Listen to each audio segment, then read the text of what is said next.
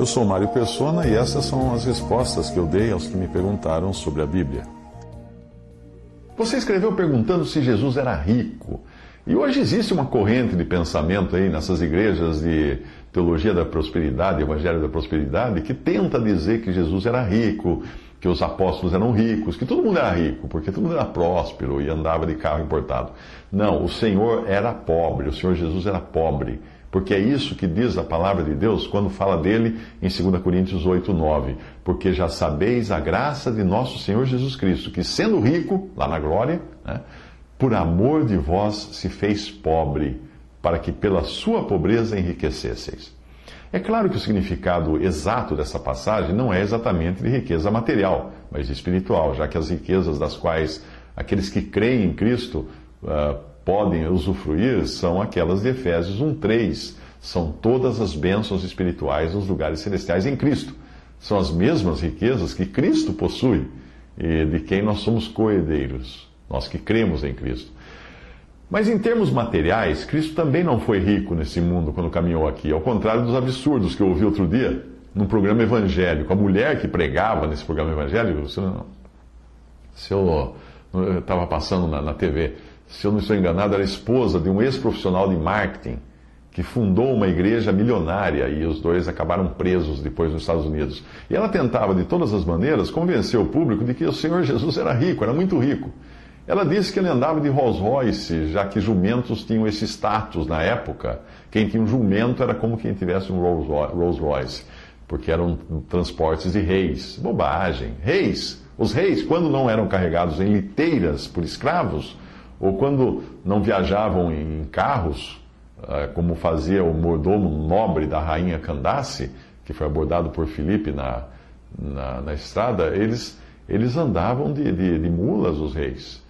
Uh, levantou-se, essa passagem de Felipe diz assim, levantou-se foi, e eis que um homem etíope, eunuco, mordomo morda de Candace, rainha dos etíopes, o qual era superintendente de todos os seus tesouros, e tinha ido a Jerusalém para adoração, regressava sentado no seu carro, lendo o profeta Isaías. Isso está em Atos oito, vinte e sete a vinte e oito. Esse sim era o Rolls Royce da época, que permitia viajar, ler durante a viagem, tinha até espaço para Felipe sentar ao lado dele, que foi convidado a subir na carruagem e sentar. E se ainda permaneciam os costumes do Antigo Testamento, é interessante lembrar que os ricos não cavalgavam jumentos, mas cavalgavam mulas. Os ricos de Israel. Uh, esse eunuco não era de Israel, era, de, era, um, era um gentil. E quando Isaías escreve profeticamente sobre aqueles que transportarão o remanescente fiel a Jerusalém no futuro, são mencionados os melhores meios de transporte da época, e o jumento não está entre eles. Isaías sessenta e seis, vinte, trarão a todos os vossos irmãos dentre todas as nações por oferta ao Senhor sobre cavalos, em carros, em liteiras, e sobre mulas, e sobre dromedários, trarão ao meu santo monte, a Jerusalém, diz o Senhor, como quando os filhos de Israel trazem as suas ofertas em vasos limpos à casa do Senhor. Portanto, andar de jumento na época em que o Senhor Jesus viveu aqui não era sinal de riqueza. E se nós nos lembrarmos de que o jumento que ele monta para entrar em Jerusalém era emprestado, o assunto encerra aqui, termina aqui, não precisa nem falar mais. A tal pregadora não parecia querer encerrar o assunto do jumento, e ela continuou insistindo que carpinteiros eram ricos também, tentando avaliar o status de uma profissão há dois mil anos, querendo comparar a profissão de dois mil anos atrás com o status atual de um, de um carpinteiro. Não existem subsídios para isso, e você encontra carpinteiros ricos e pobres ainda hoje. Ela tentou também dizer que as suas roupas, as roupas dela, eram caras, que as roupas, perdão, de Jesus eram caras, eram roupas muito caras. Só, só, só faltava falar de que grife era a roupa, porque ela falou que os soldados quiseram dividir as roupas em quatro partes. Segundo ela, eram tão boas essas roupas que os soldados nem se importavam em ficar só com um pedaço da roupa, de tão boa que era o tecido. O que faltou ela dizer foi que era, era só isso que o Senhor Jesus tinha quando morreu. Ele não tinha mais nada, ele só tinha a roupa do corpo. As vestes e as túnicas, era só isso. Era, essas eram as suas posses materiais quando ele morreu, ele não, não deixou herança nenhuma aqui. É, é, é muito menos isso até do que as pessoas consideradas pobres hoje possuem. Você vê um, um, um morador de rua, ele tem mais do que Cristo tinha quando, quando ele morreu aqui nesse mundo. Enfim, a mulher fazia um esforço hercúleo, mas dava para perceber que não era tanto para provar que o Senhor era rico. O que ela estava tentando fazer era justificar a riqueza dela, do pastor marido dela, de outros ricos religiosos, líderes, que professam a teologia da prosperidade. É, porque foi assim que começou o movimento, né? Nos Estados Unidos, no, no, no, nos anos vinte, mais ou menos, quando muitos pregadores começaram a encher os bolsos. Uh, eles falavam muito de cura, de milagres, etcétera, mas não falavam ainda de prosperidade. Mas quando eles ficando, quando ficaram tão, muito ricos, ficaram tão ricos, e aí inventaram uma história, que eles eram ricos porque foram abençoados por Deus. Aí o resto da história você já conhece.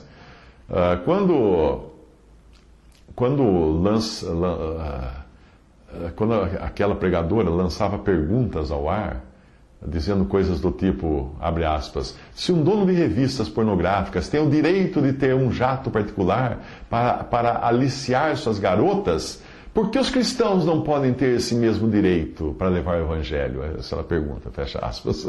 Ela queria dizer que nós podemos reivindicar as mesmas regalias de um dono da Playboy, por exemplo. Aí ela deu outros exemplos de outras atividades do mesmo nível das riquezas que, que, os, que os seus donos usufruem. Ela baixou o nível.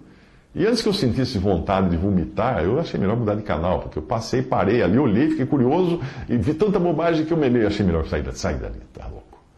A mulher não tinha nem ideia do lugar do cristão nesse mundo, que, que o cristão é um estrangeiro, a caminho da sua pátria celestial, peregrino como foi o Senhor, cujo reino não é desse mundo. O Senhor, o reino dele falou, meu reino não é desse mundo.